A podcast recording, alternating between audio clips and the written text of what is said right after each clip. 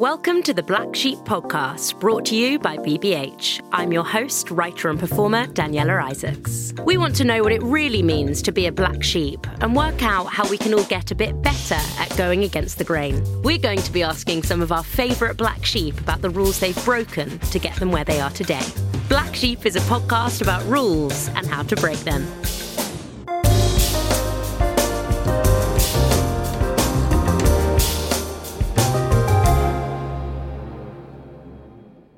Our guest this week is Rukhsana Begum. Rukhsana is a Muay Thai kickboxing world champion. After gaining the highest possible honours that she could within Thai kickboxing, she set her sights on achieving world domination in boxing. Being a woman in those male dominated sports would be enough to regard Rukhsana as a black sheep. But her story delves far deeper and requires even more inner strength, determination, and rule breaking.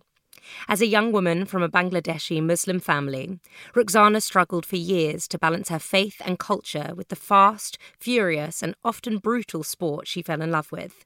She kept it a secret from her family and from her home community for the majority of her career. After suffering with a breakdown and getting a diagnosis of ME while breaking free from an arranged marriage, Rukhsana made the brave decision to come clean to her community and is now fighting to help other young Muslim women to find their own balance between fitness and faith. Wow. Hello, mm-hmm. And thank Hi. you so much for being here with us thank today. Thank you for having me. um, as is the nature of the podcast, mm-hmm. it is all about black sheep. Yes. So, the first question, which we tend to ask most guests, is Would you regard yourself as a black sheep?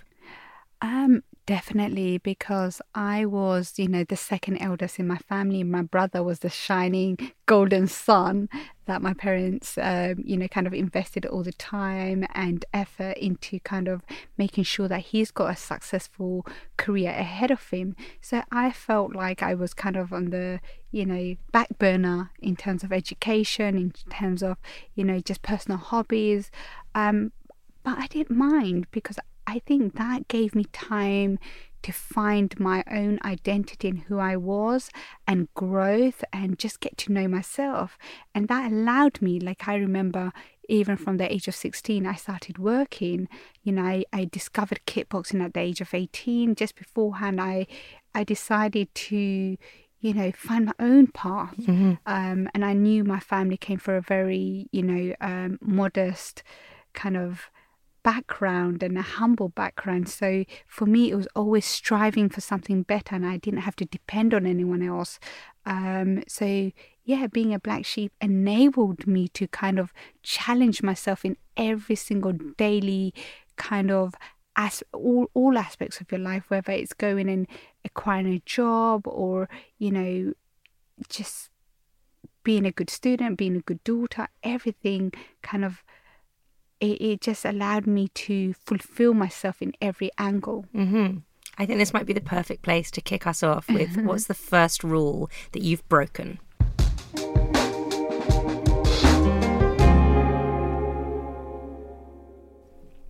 I would say the first rule that I broke was finding your tribe.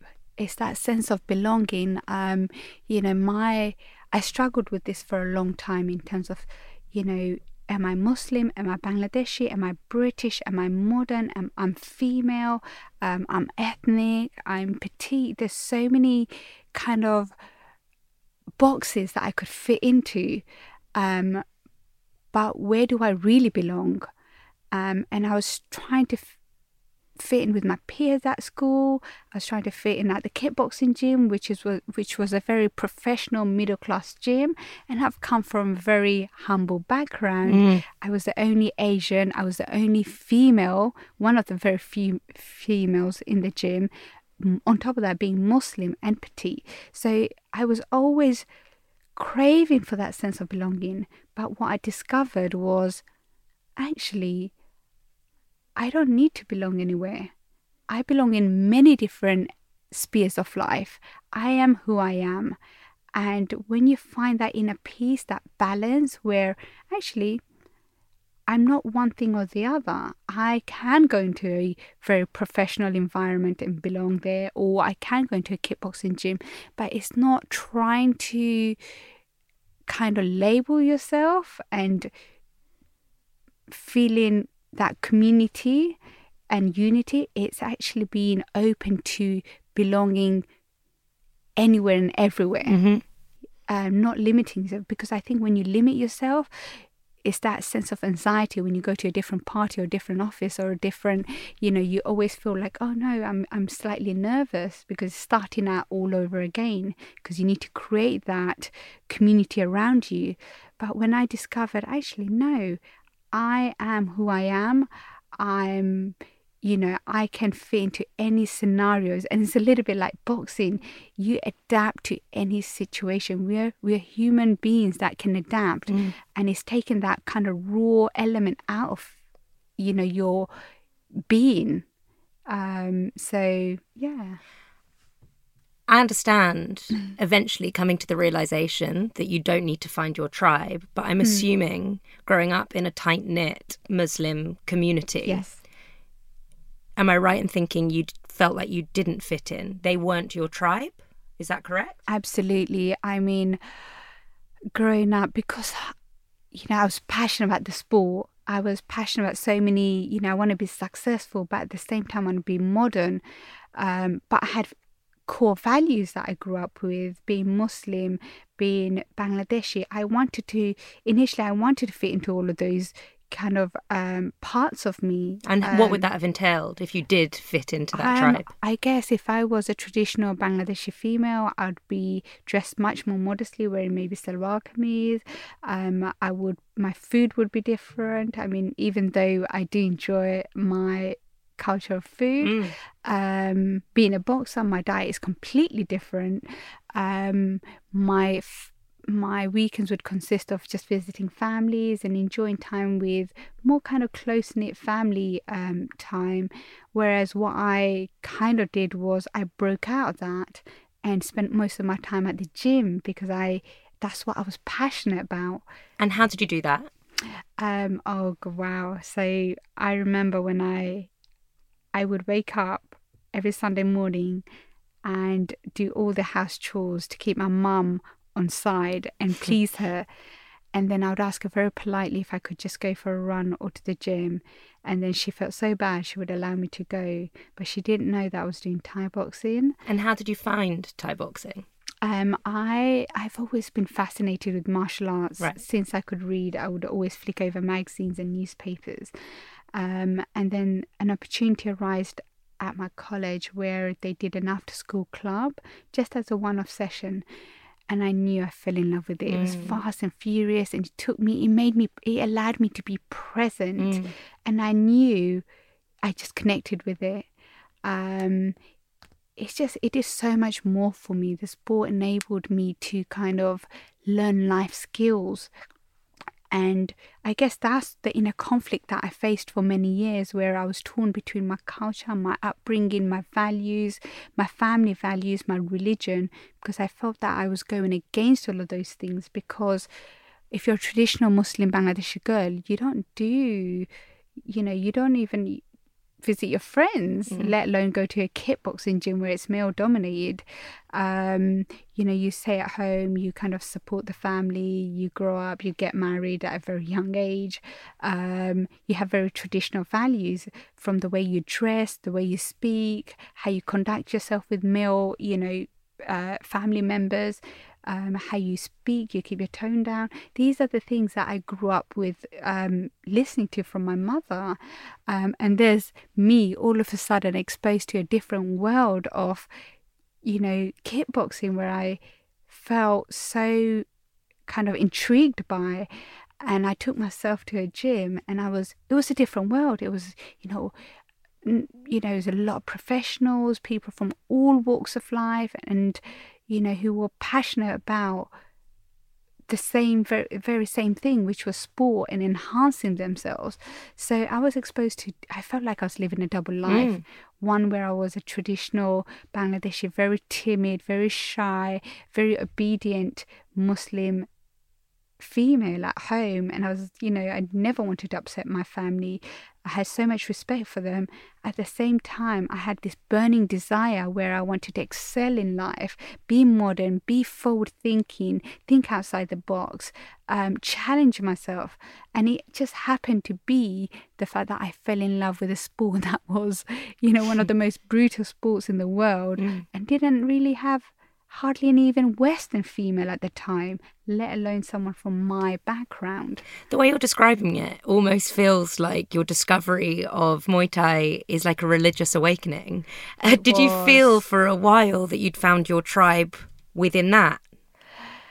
I felt that I found a passion in life because even in the gym, I had many, many obstacles of you know being muslim being female it was it was tough because you know everyone around me were male mm. so they wouldn't accept you as much or they would you know it was it was very i didn't feel that acceptance for a long time you know um, and then eventually when there were more females there was a lot of jealousy within and competitiveness. So even then there wasn't a tribe as such. It is an individual sport. When you're in the ring you're very alone.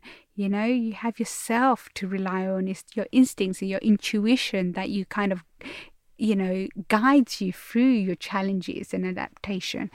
Um, and from a very early age, I remember I made that distinction because mm. my coach said to me many times, Rukhsana, do you want to retire? Do you want to just, you know, call it a day? Especially after I won my British title. And he said, you know, it's upsetting the other girls in the gym. There's a very big clique. And, you know, they were all Western females. And I apparently didn't fit in. So, you know, there was that push for me to retire from my colleagues, from my teammates. But I I, I said to him, you know, I make the distinction between my passion is the sport. The sport are not those people. Mm. And I continued persevering through all of that because I fell in love with the sport. Mm. And I'm not going to let them take away that passion that I have. Yeah, I'm fascinated by the kind of fragmented sense of identity that you're talking mm. about, which yeah. I understand exactly why your rule is don't find your tribe because yeah. you seem to find yeah. parts of yourself in different Definitely. facets of your life. Definitely. I think that might bring us perfectly on to rule two.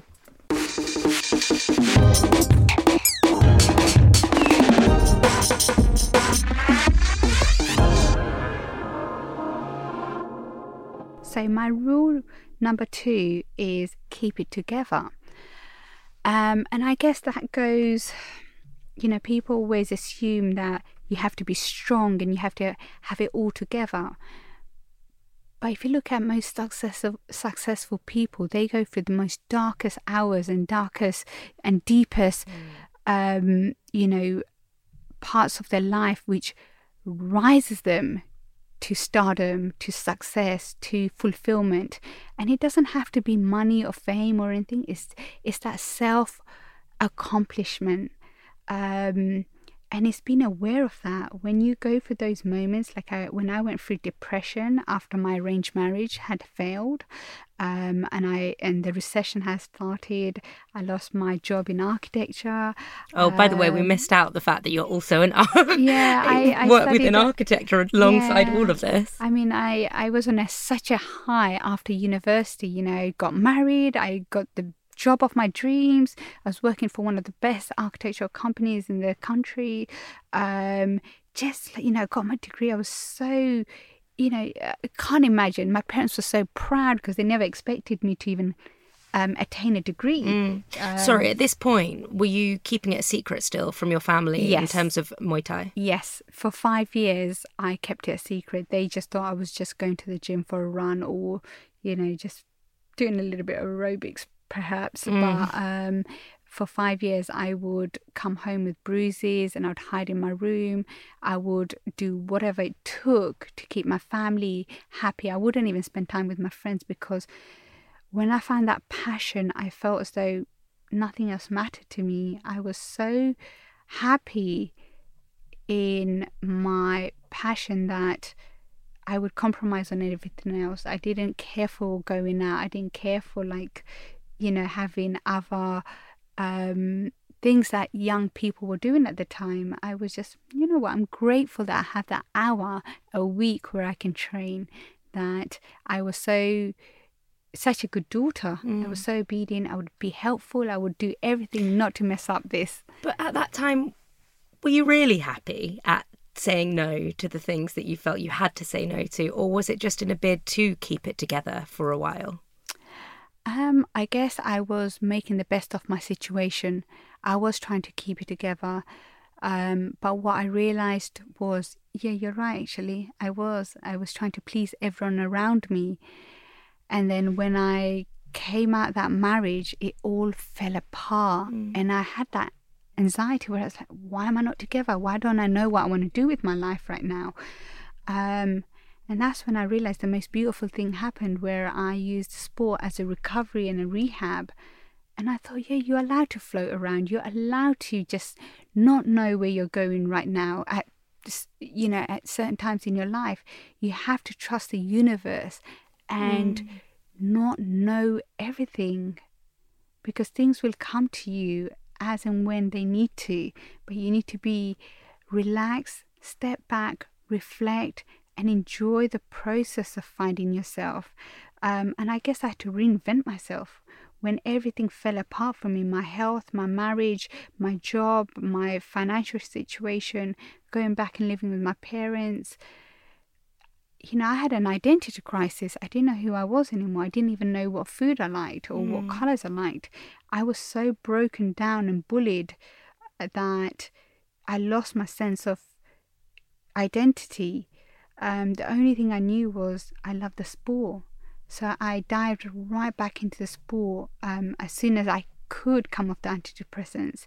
I took myself to the gym and rebuilt myself and rebuilt who I was and who I wanted to become. Do you have a clear moment or memory where you recognize the kind of turning point where you couldn't keep it together anymore? I don't know in my head. I question whether it was with your ex partner. Was there just a moment?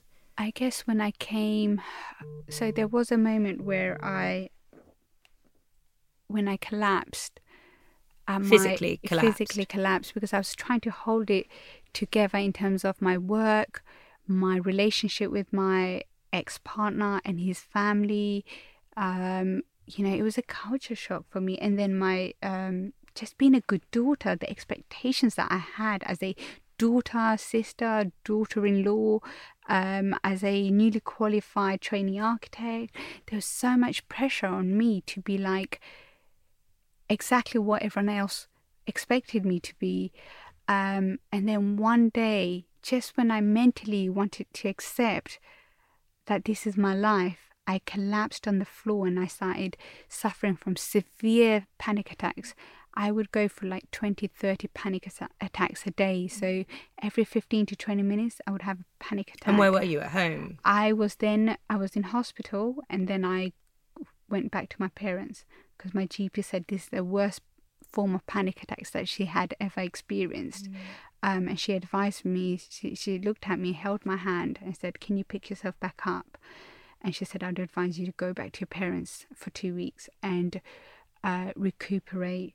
And I didn't realize what she meant, but I knew she, she knew that my marriage was over, that I had to re-find myself and rebuild myself. And I guess that was the moment where I felt like my whole world collapsed. Mm. Everything that I believed and worked for and was taught had disappeared, like being an traditional Muslim, all of those things that I held on to and tried to become, and just just being someone who's not. I, I never used to swear. I was hardworking. I studied, you know, incredibly hard to get to where I have. Everything just fell apart for mm. me. So I guess that was a moment where I felt like, you know, you don't need to have it all together because that was the most life changing moment of my life where it led me to finding my passion in terms mm. of kickboxing and having the courage to confront that situation where it where it led me to become a world champion. Mm. So and up to that point, had you been keeping the secret of Muay Thai from your partner as well? Um, no, he was he was young and he was you know he was on the same kind of page with me. He understood that I really liked kickboxing, but as soon as I got married, that was out of the question because for him as well. Not so much for him, but his family because I was you know, I was told I could be a more modern, you know, they accept me as I am, but in reality, that wasn't the case. They expected me to stay at home, cook, help, iron, you know, do do all the house chores. I felt like a slave, mm. and then go into work and then perform and be a career woman. Mm. So I felt that they wanted the best of both worlds and I just I couldn't physically, mentally, emotionally cope with the demands that were placed on me because I said to my mother-in-law like if you want me to stay at home and help you, then I can do this. But I can't do, you can't have it all. You can't expect me to be a career woman, be successful, um, do those kind of hours, then come home, give you the money, and then, you know, be up till late night cleaning and cooking and washing. It was just, it, it just, the, the, the two things could not work. Mm-hmm. It was just an, impossible for me. It sounds like up to this point in your life, meaning that point where mm. you had mm. the breakdown, yeah. you were almost, and tell me if I'm wrong, but sure. playing the role of a sheep, but with I a secret. I was indeed, um, you know, because I never, I didn't know anything better because I was young. I was, you know, brought up with certain values. Um, you know, you don't go for a divorce in our culture. Mm. That was unheard of. Um, I, I guess it's much more common in this modern day and age, but 10, 15 years ago, it was like a scar. You don't, you, you don't, you know, no one else is going to marry you. And it was something that I never imagined myself to, you know, you make the marriage work at any circumstance. And that's how my family was, you know, that's how what my mother did. Mm. Um, that so that's all I knew. But it came to a point where I was so I felt so kind of uh, tortured in a way mentally and emotionally that nothing else mattered to me but my my I had to love myself. Mm-hmm. Um, and my parents were open minded enough to accept me for who I was. So mm-hmm. I'm so grateful for that. And how did you um, not keep it together to your parents? At what point did you say, I can't do this? Um, I guess when I returned home and I went through, you know, I don't even remember how, not rebellious isn't the correct word, but just letting go and just being free and being able to voice my opinion and just not being afraid of who I was and becoming who I want to become. Um, and I, I took baby steps, I guess. I was still very considerate of my background and my upbringing but I started letting go of all of those fears that I had and all those kind of conditioned mindsets that I had because I was so broken that I had to reinvent myself. And being able to re- reinvent yourself allowed me to have a complete different perspective. It's a little bit like, I mean, um, I don't know if you know the story of, you know, how, um, is it the owls or, um, it's a t- certain type of bird where they have a choice after 30 years they have to go and kind of completely break their beak and their feathers completely take and they have they increase their life by another 30 years. And if they don't do that they die. Wow. Um i'm trying it's not the owl it's we'll um, find it. We'll put it on the notes. Yeah. Bird studies please. Yes it's um it's incredible. And it just reminds me of that's what my life was. You know. And how old were you at that point? I was when I came out of my divorce. I was like 23. Mm-hmm. So. So I know at the beginning we were saying I asked you, "Have you always been a black sheep?" I feel like just from this conversation, it sounds like you embraced your black sheep at the yeah, age of 23. Yeah, definitely. I was accommodating everything that I was led to believe. You know, I was trying to be a traditional Muslim Bangladeshi female. Um, I was trying to be the best daughter in law, I was trying to be the best wife. And it's all those concepts that I've been brought up um, you know, you need to cover up a certain way. You can't travel in that way. You can't have male friends. You can't talk to guys. You can't, you know, there's so many things that I was trying to kind of be. And it was just impossible because mm. in. And what was your parents' reaction like when you told them?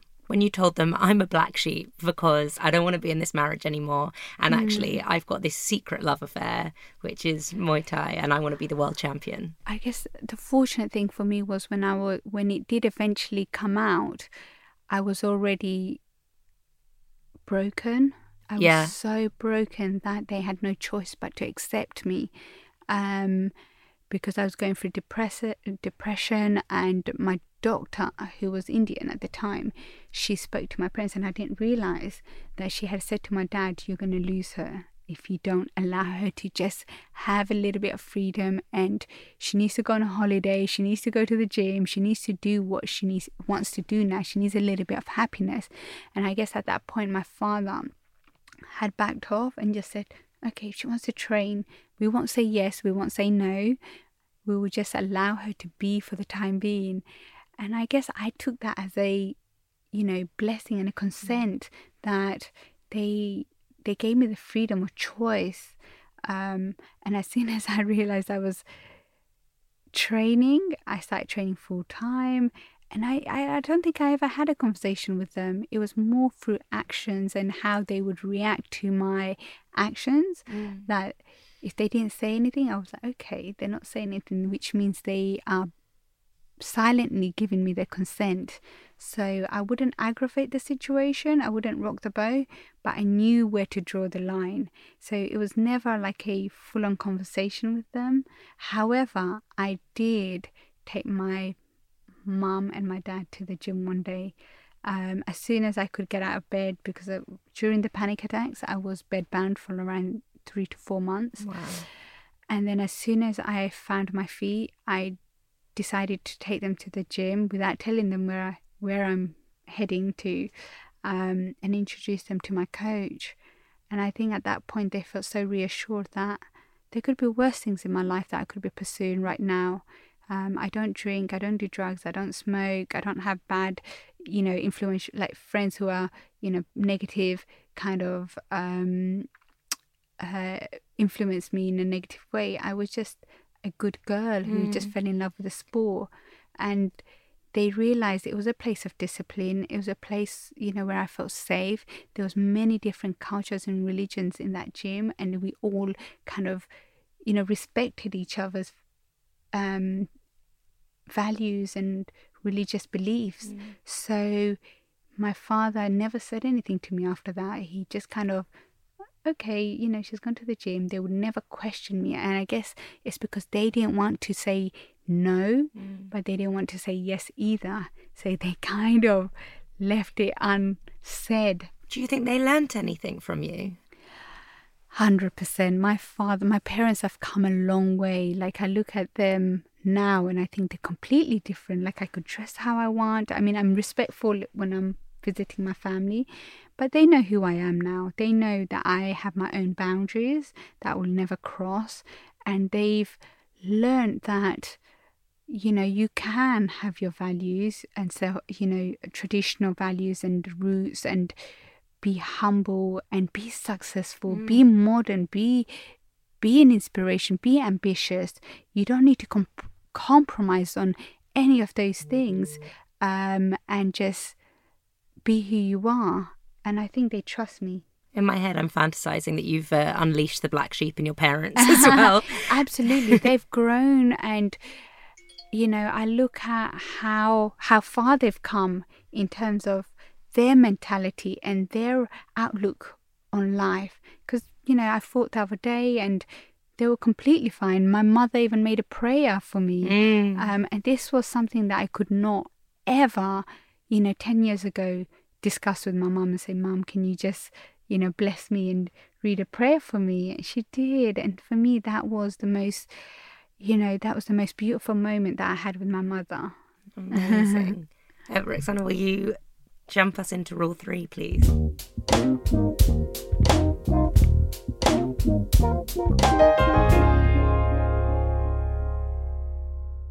stick to what you know. Um, and I feel that this is really, this was very important in my life because, you know, I never stuck to what I knew. You know, being Muslim, being Bangladeshi, these are the things that I, I've grown up knowing. Yet I didn't stick to all of this. Um, and in terms of like being a Muay Thai champion, I could have stuck on that road and carried on with my um, accomplishments and become a double world champion. But then I felt like, you know, once you've climbed one mountain, hmm. it's it's much more rewarding on a personal level and on a on, on so many levels to start a different mountain because it's challenging, it's stimulating, and it's that growth that will inspire people.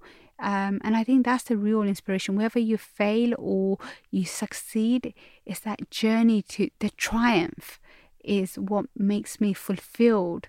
Um, just as a total Muay Thai novice, um, can you just tell me how, well, is Muay Thai totally different to boxing? And have people done it before? This kind it of total has, transition? It has been done. I mean, uh, there's so many boxers out there who started out with kickboxing who have transitioned into boxing. But I'm assuming not world champions. Uh, not that I know of. Um, but it is completely different. I mean, when I first started, mm, I was slightly naive, thinking, "Yeah, I can punch, I can hit, I'm strong. Um, I already have the boxing." But no, it's a completely different sport in terms of the rhythm is different, the mentality is different, the range is different, the the distancing and the the footwork is different, the balance is different, which means the fundamentals are different. So it's taking away one system, the hardwire that I've already had, and training my body to a very different system. Um, and in fact, that's harder to do than training yourself when you're a novice mm. because you don't have you know, muscle memory. You don't have a default system that your body goes into.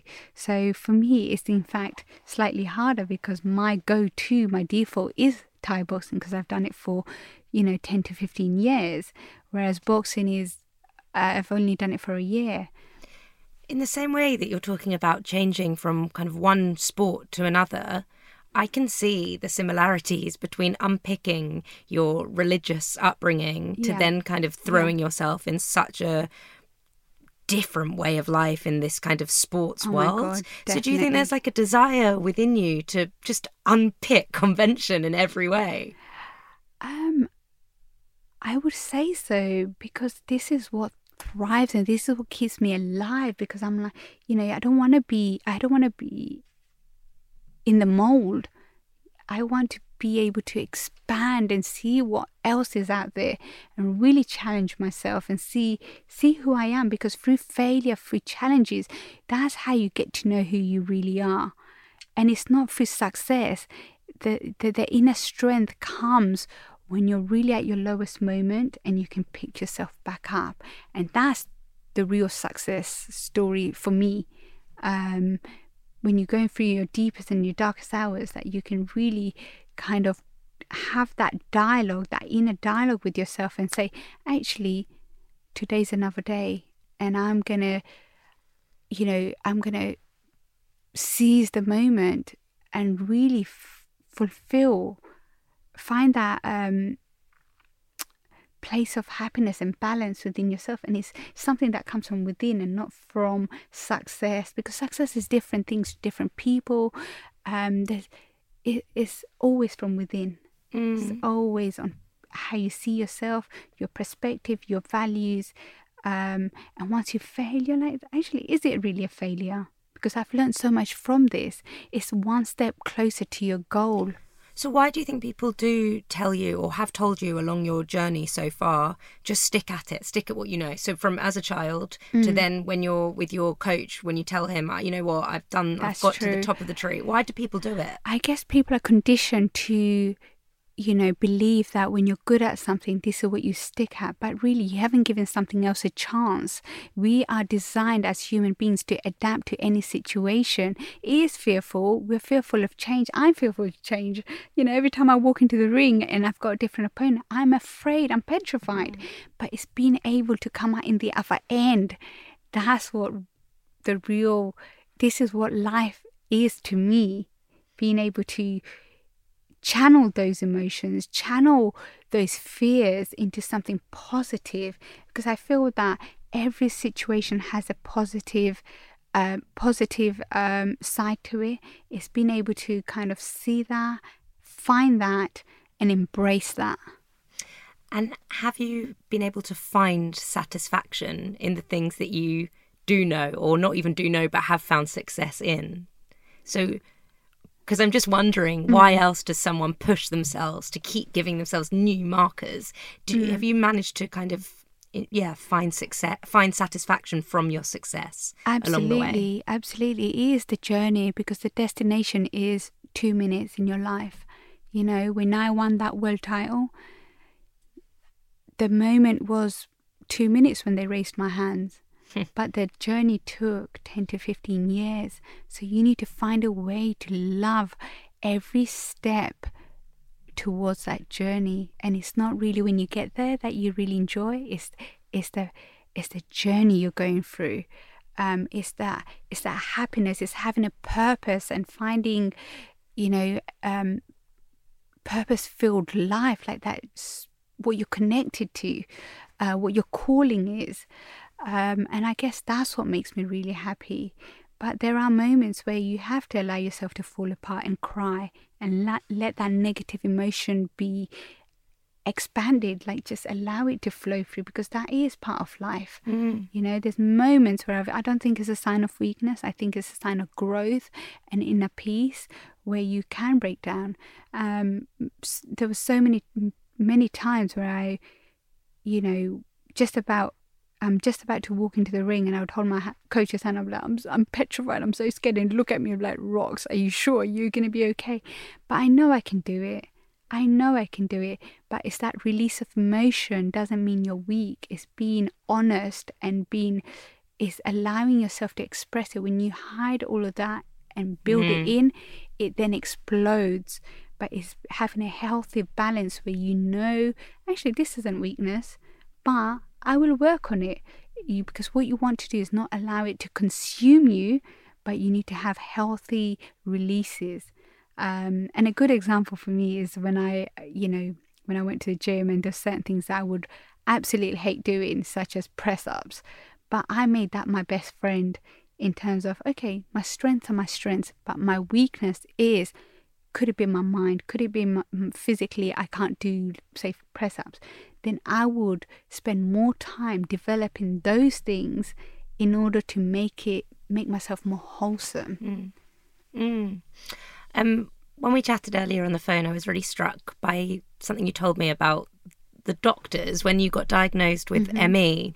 This uh, goes kind of straight in with your rules: stick to what you know. The doctors told you you've got to stop, right? You, yeah. You can't box anymore. Yeah, absolutely. Um, uh, I was diagnosed with ME in 2010, and I guess it was a combination of things the breakdown from the, the marriage, losing my job, um, not being who I was fully. You know, I was trying to still be people pleaser, mm. you know, pleasing my parents, pleasing society, my community, um, you know, work. And in fact, I was in denial for the first couple of years. Um, ME, if you don't know, is chronic or chronic of fatigue, where I was in bed for like three to four weeks, especially after a tough exercise session. It's like you've been beaten up in the ring, um, and your body doesn't matter how much you rest, doesn't recover from it. Um, and it's something that initially my coach picked up because he could see the difference in me. Those days where I was on fire, and those other days where I couldn't even lift my guard up. I was so exhausted. There was no way I could train. I can't even walk from the station to the gym. I would, I would, you know, break out in cold sweat. Um, and I thought I just had the flu all the time. Um, hence, you know, the specialist stepped in, they diagnosed me with ME. Um, and the doctor said I can't do anything that would exert myself. Um, and I, I just didn't want to conform to that lifestyle. I just believed that there has to be a way around it. And what I did was, uh, you know, I was fortunate that my coach understood, but everyone around me or training partners, everyone would say I was lazy. I was, you know, uh, you know, I was just being lazy and I, they couldn't understand what I was going through or is that it's mental. Yeah. You know, constantly being told, oh, you're mentally weak. That's why you're not training harder. And it was never the it was never the case. It was it was a debilitating illness, um, and I eventually became so well versed with it that I knew exactly how to train my body, my mind, um, my recovery was much more important than my actual training. So if I trained, it would be more about strategy and intelligence, train smarter rather than harder. Um, not going all out, I would train 30 to 40%, not even 50 because I know I'd be exhausted and then I'd have to recover for two weeks in bed. So it's holding back. And in fact, that was very challenging for an athlete like myself because I'm competitive. I want to see what I'm capable of.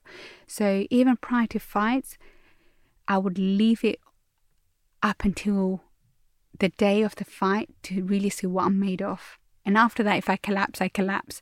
But I would have to hold back in training for months and weeks um, and have design a program that works perfectly in sync with how my body is functioning. And this is something that I had to analyze on a day to day basis and have conversations with my coach. He would, there are certain days he would see me and he'd be like, Rox, you're not training, go home.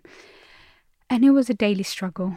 Um, you know, eating right, sleeping, recovery, mm. staying away from stress. My whole life became just a couple of hours of training and like many hours of recovery um, God, I'm in I'm like a in awe black sheep to another black sheep. You're amazing. It feels like up to at 23 you embraced your black sheep and then after that mm. these kind of years sound like this is your time to refine oh, the yeah. art of being a black sheep. It was incredibly hard. Um, um, Rox, will you? I'm now calling you Rox because I want to be your friend. Um, can you tell me the one rule you will never break?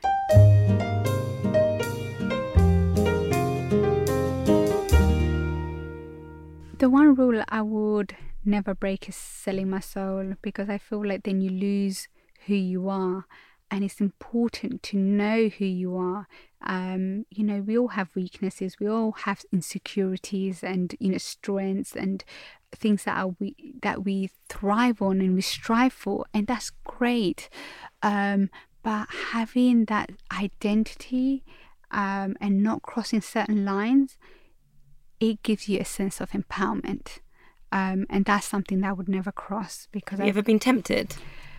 Um, I I think there's there's been a lot of discussions in my head where I've had to weigh out the good and the bad. It's it's almost like you know you you have that inner dialogue and inner conflict where you're like, I really want to do this. I remember once a Women's Health magazine came to me and they said, we want you to do um, a nude artistic shoot with some of the aliases and I thought oh my god this would be fantastic in terms of my profile you know women's health magazine's huge and this was many years ago now and um, when I was initially starting out but I knew it went against my values mm. it doesn't matter how tasteful the pictures are and how artistic I knew it went against my values mm. um, so I had to turn it down but I feel as though there's always around there is always a way around it how you can feel that you can meet the both worlds. And I remember Women's Health then later on came back to me and said, "Can you do a fashion shoot for us?" Which was which I was more than happy to do.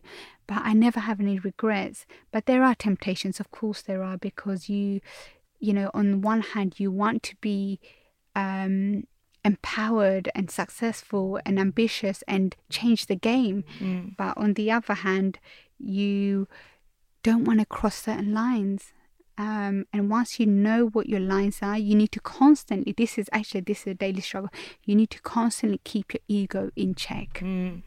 and keep yourself humble because as you progress in life, you may forget certain things. You may forget, you know, your roots or your the things that made you who you are. So you're having to refine yourself constantly on a daily basis, and um, just keeping yourself in check.